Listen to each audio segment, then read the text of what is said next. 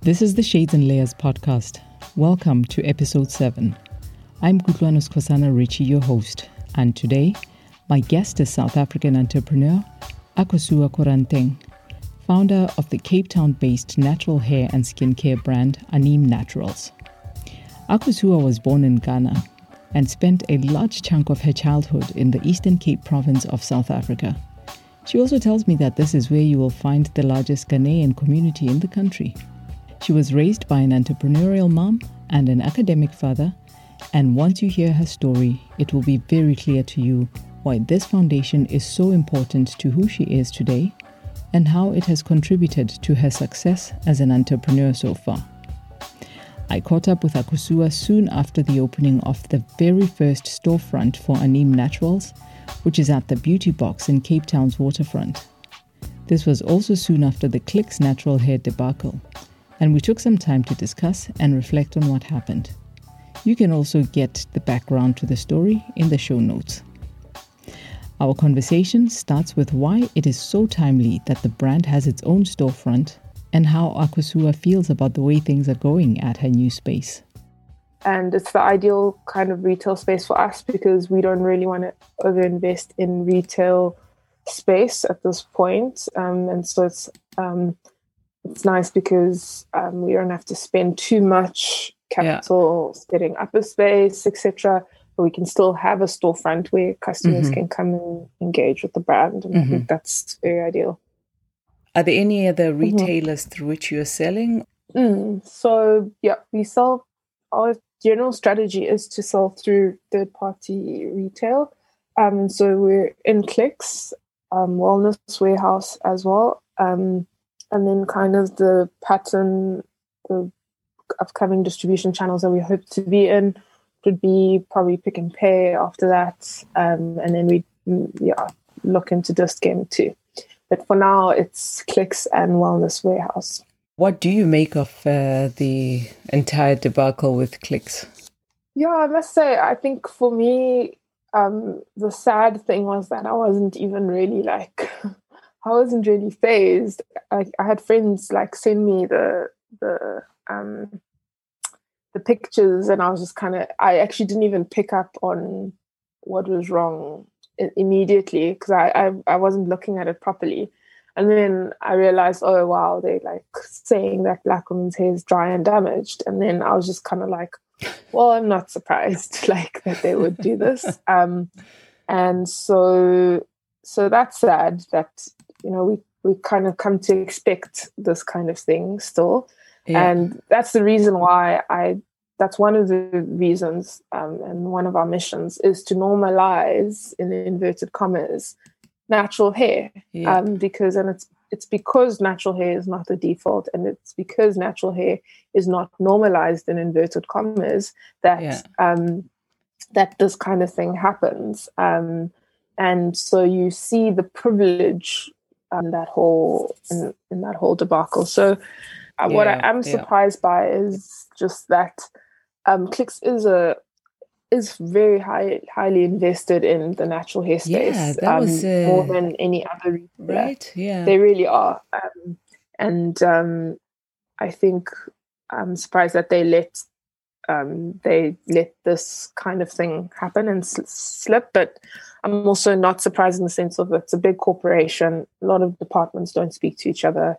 Um, and so something like mm. this can happen and especially when you privilege certain suppliers over others i think that this can happen easily the ceo he basically said well it got through because um Tresemme is a big supplier and they supplied these you know these images and we posted it up on our website so so yeah i think oh, it's a yeah. few lessons in there is i think number one, people want authenticity. People are holding brands, sure, um, and and the industry and um, and retailers and everything accountable. Things are not things are no longer acceptable. Um, mm. Things of the past mm. are no longer acceptable. People are fed up and tired of um, being marginalized, and I think it's it's. I'm still catching my breath with it because I think I I don't think I've ever expected something this huge to happen. I mean, now the, the stores were shut down. Yeah, um, yeah. Checkers and Pick n Pay pulled it off of their shelves. I think it's just me. It's like wow, okay, I didn't realize we had reached that moment in the natural hair movement where Yeah. I think the consumer base really is hungry for change, and so it's it's a good thing to see. And I think I want to um, position myself and reflect on it, and Yeah. come up and almost um, yeah, just Mm. position ourselves as a business and as a company t- to move forward with with that. Um, Mm. Given where the the natural hair um, community is at, um, I think previously it's felt like we are pushing this narrative of natural hair and it's beautiful and it's like a struggle like it was like a struggle to communicate this and to get people to adopt natural hair and i think now it's like okay cool the, it's been adopted where do we move from here Yeah. Yeah. So tell me about your journey so far. What what has brought you here? Mm. Yeah, so I guess it's been an interesting journey. So essentially, I guess it starts actually in 2012 when I decided to stop um, relaxing um, my hair, so ke- stop chemically straightening it. Um, and it happened because I came to that decision because I had done one of the many hairstyles us as Black women do. Um, I think it was a weave or something, and I had taken it out, um, and a whole patch of my hair had just kind of fallen out. And so I was looking for solutions to it Mhm. um, and researching online, etc., and talking to my sister, talking to my mum, talking to my sister in law about different options. And Mm. through that process, I came across kind of what we call the natural hair movement, which was basically millions of women on online, um, particularly on YouTube, educating each other on how to take care of their natural hair. Because uh, for a lot of women of color, um, they have not, you know, kind of had experience taking care of their natural hair as it grows out of their head Yeah. um, It's kind of a the, lost um, art. for a while, yeah, during their lives. Because, you know, if, if they're like me, your hair was relaxed when you were five years old and continued to be relaxed ever since then. Um, and so, and so I had to almost like learn how to take care of myself. And I think that process of learning was also a process of then unlearning European beauty standards and unlearning um, a lot of false messaging and, and really destructive messaging that I think gets told to women of color that, you know, our hair is Mm. unprofessional or our hair doesn't look good, it doesn't um, make us look beautiful, etc. And we need to do other things to it to be beautiful. Mm. And it really was a real process because I remember the first time when I did what you call the big chop, where you cut off your relaxed processed hair so that the natural hair can grow. I remember looking in the mirror and genuinely thinking, I like this person is ugly. I don't like what this looks like. Yeah. And it's like that's your that's you, that's your hair, you know?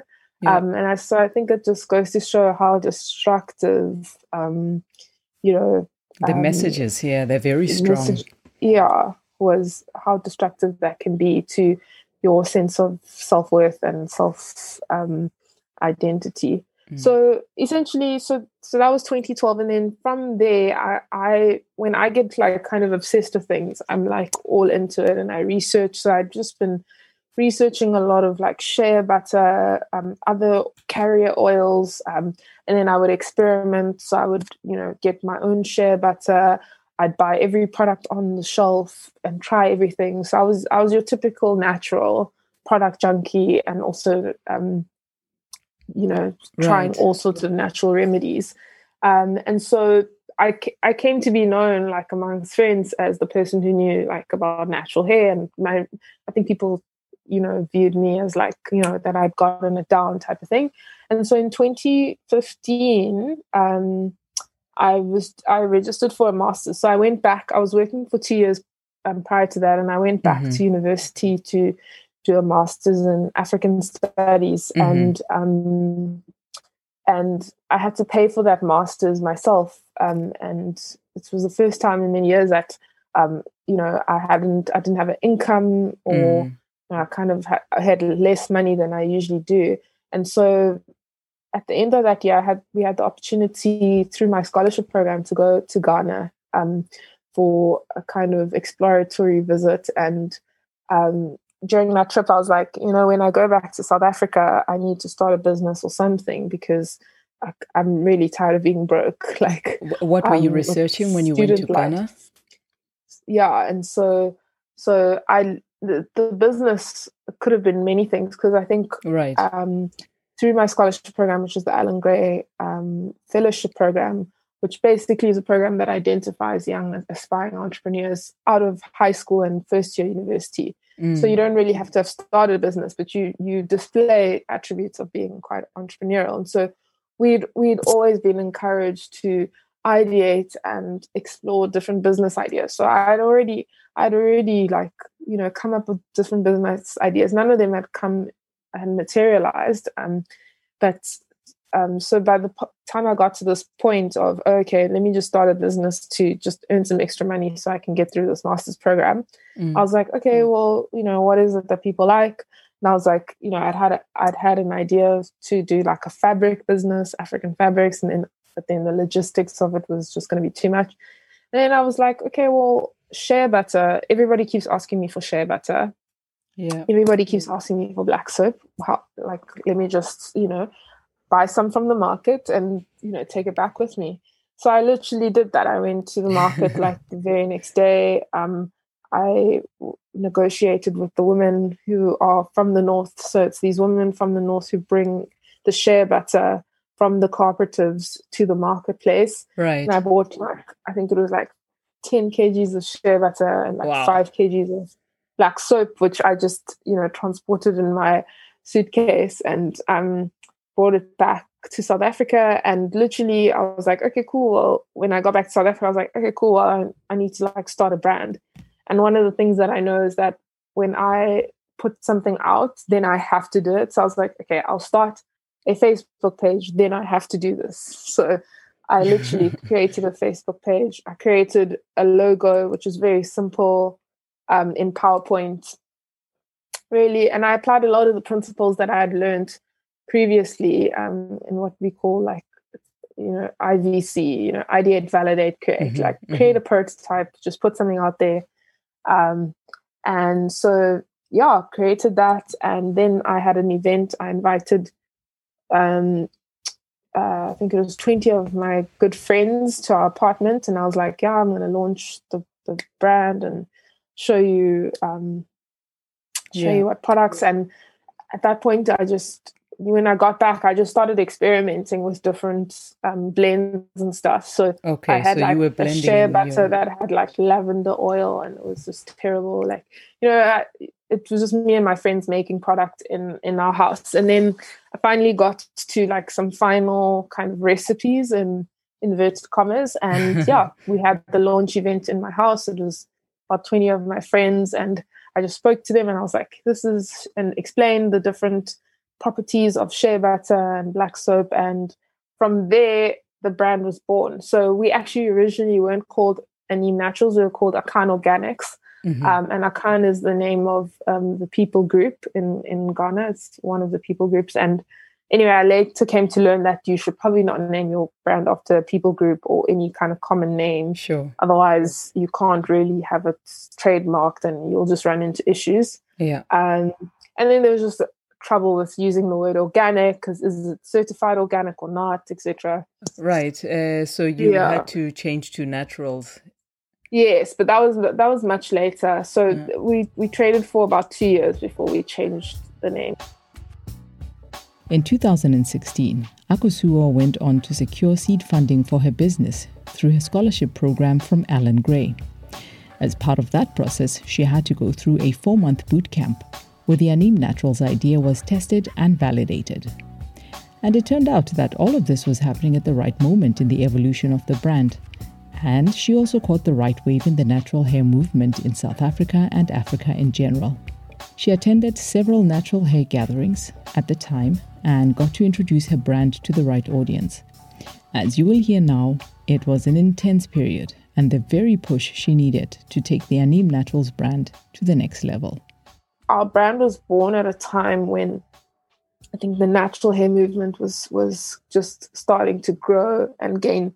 It was burgeoning at that point, Yeah, but yeah. starting to grow in South Africa, and um, people were looking more and more. People were looking for information, Mm. um, Mm. and so yeah. So then in September of that year, um, I, I applied for that seed fin- financing, and we got the seed funding, and we also got to um, got to be in an accelerator program where for three months I had to spend time strictly on the business, um, just kind of going all out, you know, um, pushing business development, pushing product development, pushing Mm, sales, mm. etc. Um, Yeah. And I think that was the that was when things kind of became, I think, more serious. I think previously it was kind of like, oh, this is like my side thing that I do on the side from from you know to just have a little bit of extra money for my masters. And now it was like, okay, c- could this be an it could be a real business. um, serious But- business? You know, But now, do, how many? What products do you have in your range? And Mm. um, you know what? Uh, yeah, who are your customers? right now we have um, we have 14 SKUs. Um, all our most of our products are what we call they we they call they're like basically pure the pure ingredient. So we Mm. like to sell the active ingredient. That's kind of our belief. So think um, the ordinary.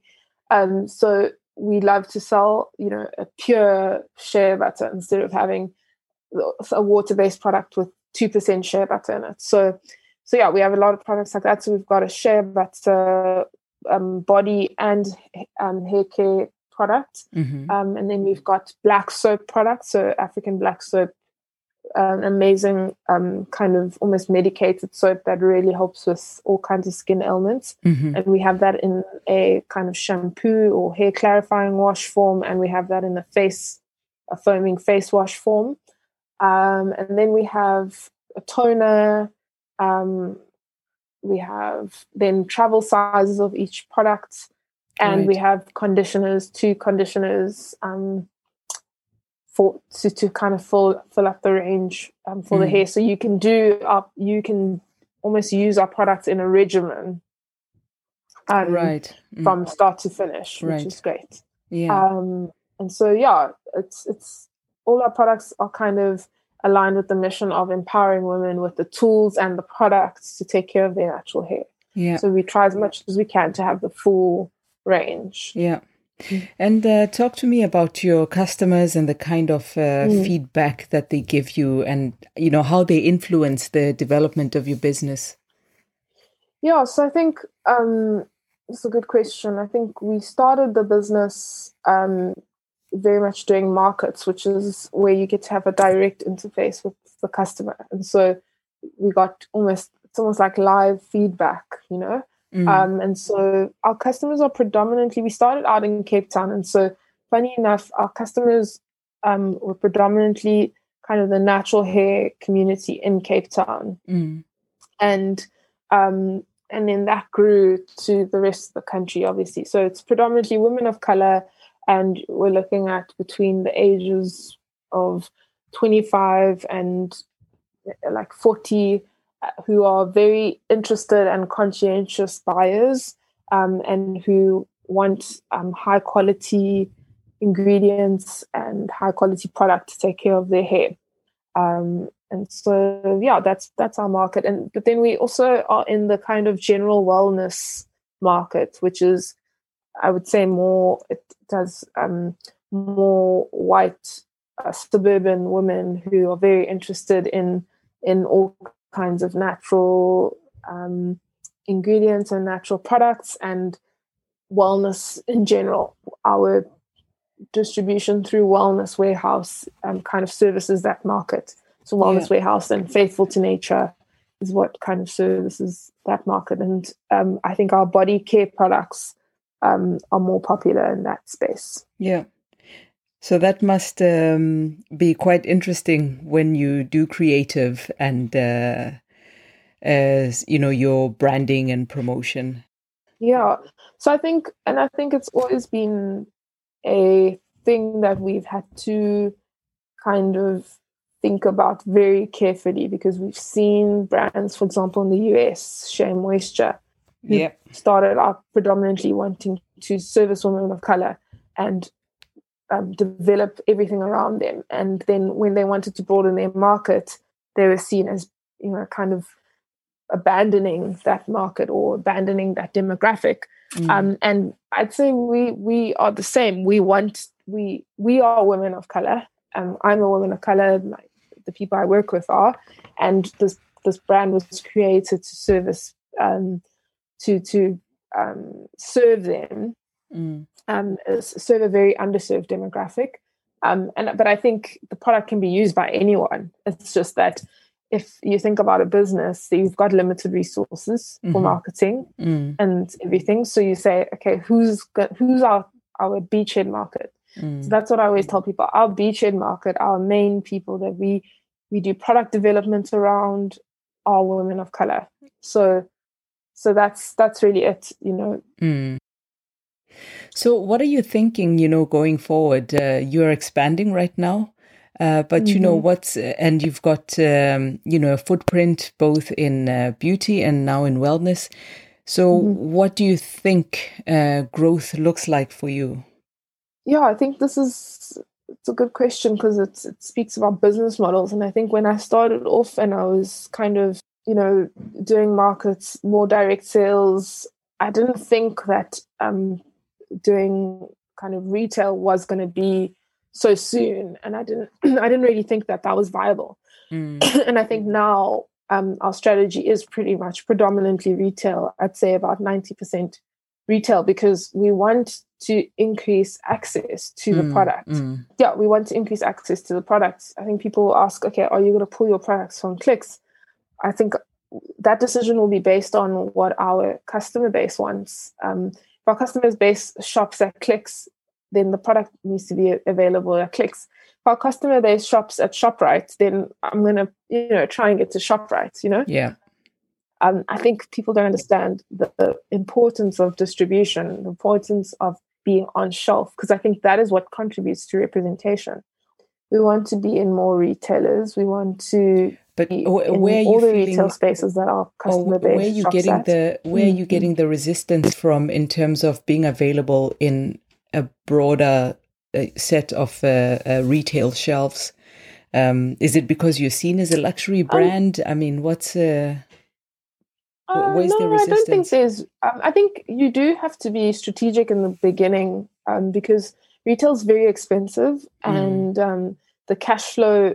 Um, it's it's got very it's very taxing on your cash flow because retailers will will pay you um, 60 to 90 days um, so I can't right. say I'm going to be in clicks and I'm going to then also be in pick and pay. I have to, it, well, starting out, mm. I have mm. to choose. So I think, I don't think there's been really resistance. I think it's just been being strategic. Mm. I think mm, also mm. the product is, um, in inverted commas, um, seen as premium because of maybe the price point.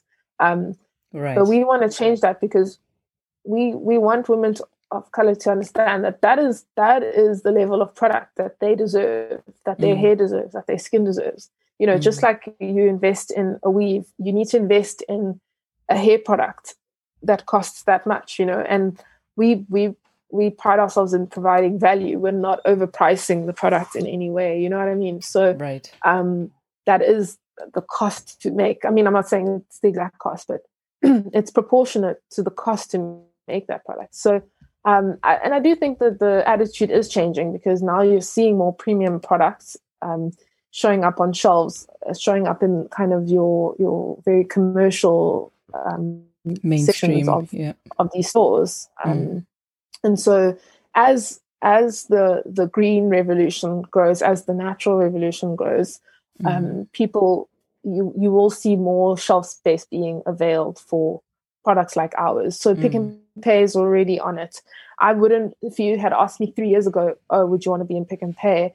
I wouldn't have, that wouldn't have been my automatic choice because people aren't, weren't going to purchase natural hair products at Pick and Pay. But now Pick and Pay is invested in, in, in green products and in the green revolution in general. And that is the space that you want to be in. I think it's just um, being strategic because you you do have limited resources as a business. Um, yeah. But I think right now there is there is much more openness, um, and you'll I think you'll see after the clicks um, incident that there will be much more openness to local, natural South African homemade brands. Yeah. This is the Shades and Layers podcast with Kutlwanus Kosana Ritchie. We are now getting into the final part of our chat with Akosua Koranteng from Anim Naturals.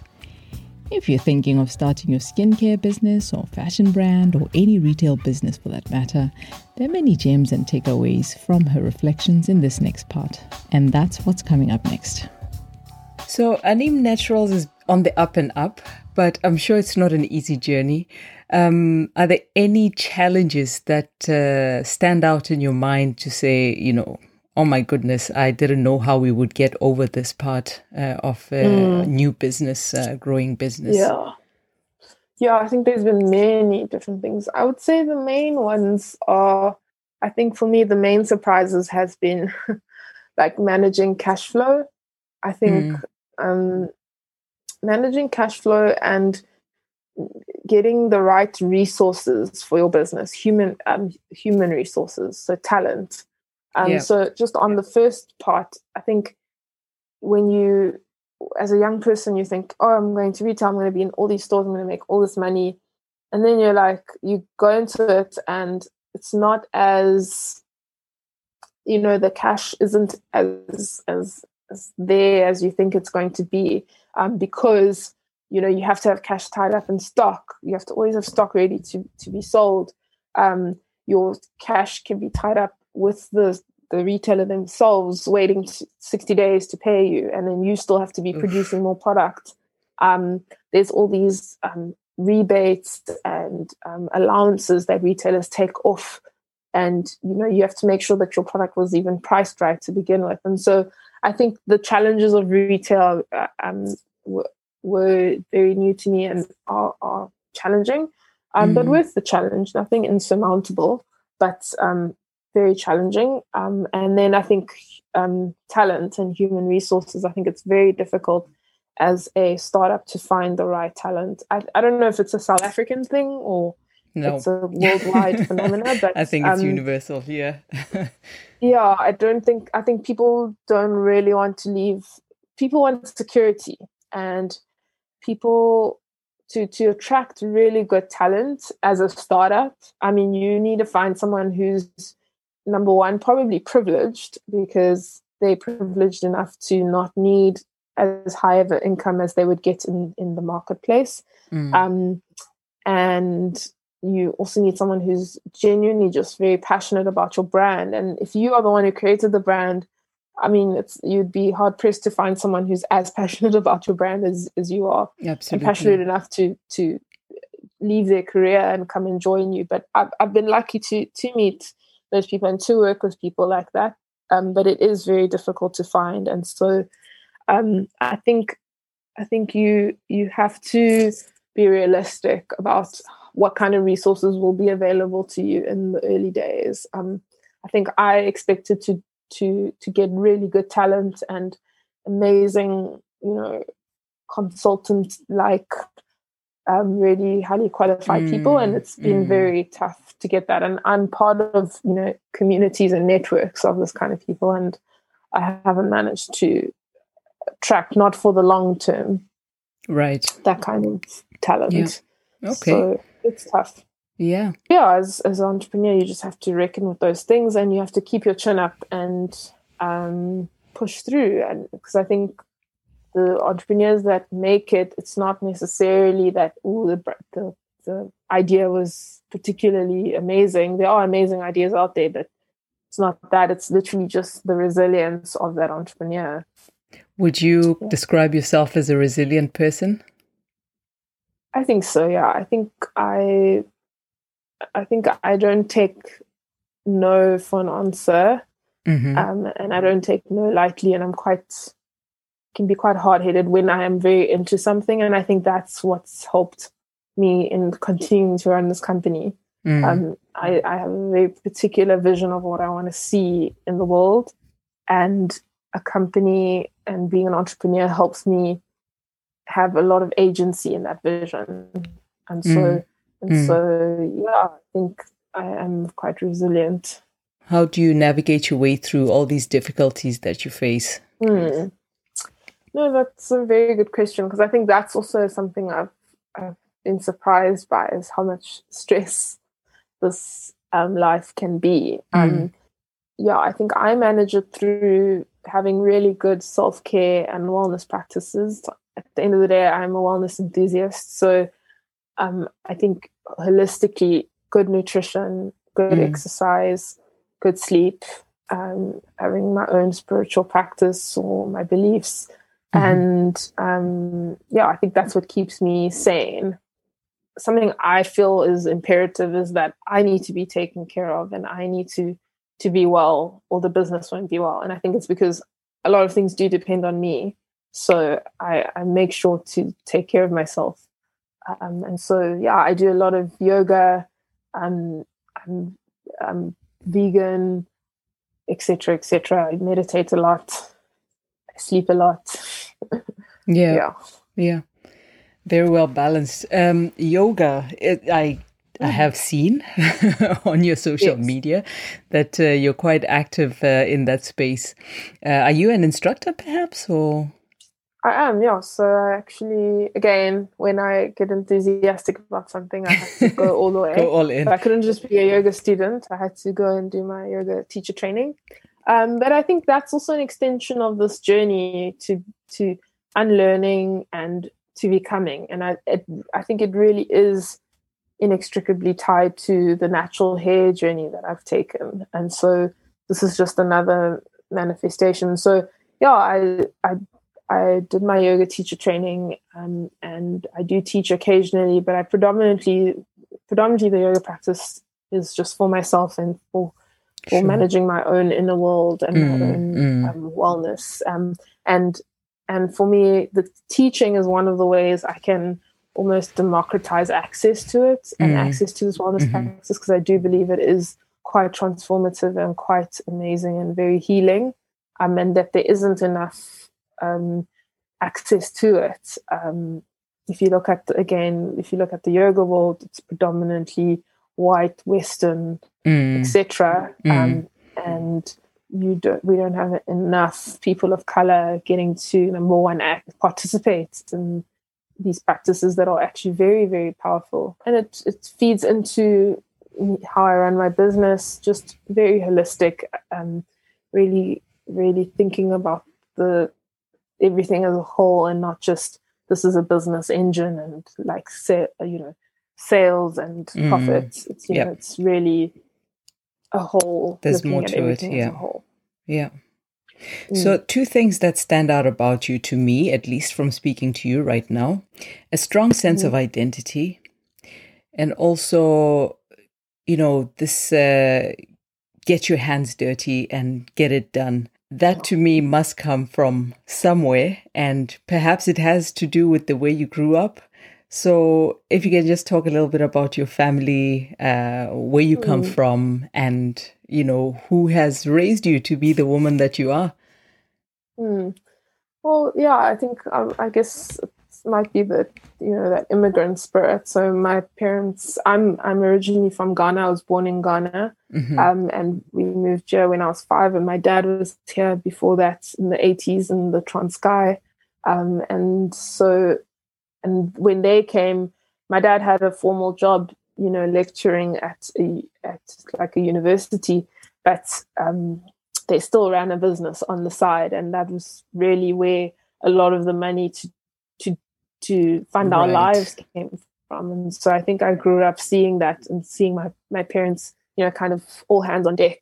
And mm, I think mm. that I, that was just normal in in my life. You know, my dad would leave work and then go to the hair salon and go help my mom. Mm-hmm. And then they would close the salon together and they'd come home. And some days we would maybe have to be washing the salon towels or, um, I don't know, mixing some concoction for the salon or something. Right. So, yeah, so I think that I, I grew up with that kind of spirit. And I think if you go to Ghana, it's a very entrepreneur, people are very entrepreneurial because I think um, I don't know if it's an innate thing, but I, I think it's more to do with the fact that there isn't a formal, a, a large formal economy where mm. you can just get a job and live a nice life. You have to create things for yourself. Mm. Um, so I think I've always kind of had that spirit in me. What about your siblings? How many do you have? Uh, what do they do? Hmm.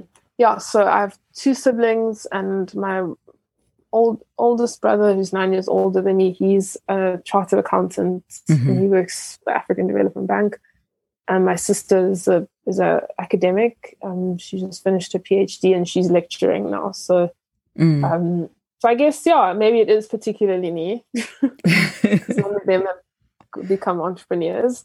Um, but yeah, I think I've always been a kind of go like let's do it, and I, I also like I always say like I'm unemployable. Like I don't know how to like be, you know, somewhere from nine to five. My first job out of university, um, and I didn't realize this at the time that it was such a privilege. We didn't have to be in an office. Um, I was doing field work as a researcher. My time was really flexible. Um, it was kind of self managed. It was kind of a get your work done. And I still have that culture in my own business. You know, mm. anyone has ever worked with me, I'm like, I don't care where you do your work from, as long as you do it, as mm. long as you mm. get it done. Mm. Um, I don't, I don't really care to see you doing it. You know, I think there's this culture and work of work of like, oh, I need to look busy. Like I, I don't have that. Um, I'm more like just get it done and I'll yeah. be happy. Great. Well, I have to leave it here. Uh, it's hmm. been really, really wonderful speaking to you and uh, learning more about your brand. Um, so people can find you at Clicks at uh, the hmm. uh, beauty box at uh, the Sheds in the waterfront. Mm-hmm. And uh, mm-hmm. which other stores? And also give us your um, website um, um, so that mm-hmm. they can buy on your yes. web shop. Yeah, so you can also find us at Wellness Warehouse stores. You can also find us on our own website. Please follow us on our social media. So on Instagram at ANiM Naturals, all one word, and on Facebook, facebook.com forward slash at ANiM Naturals. That would be great. Hmm? Before I let you go, I have to ask you the question I ask mm. all my guests What makes you feel beautiful? Oh, that's a lovely question think what makes me feel beautiful is um, feeling comfortable in my own skin. I think that really does make me feel beautiful. Um, and that's, I think, why I love natural products, because it just makes you feel comfortable in the skin that you have. Perfect. Thank you so very much for your time and for sharing your story. You, I wish you all the best yes. and uh, hopefully we catch up again some other time. Great. Thanks. Lovely talking to you. You can visit the ANiM Naturals website on www.animnaturals.co.za to order your shea butter and African black soap skin and hair care products. While you're online doing that, please do subscribe to Shades and Layers and leave us a review on your favorite podcast platform. You can also drop me a note on hello at shadesandlayers.com. Thank you for listening, and until next time, please do take good care.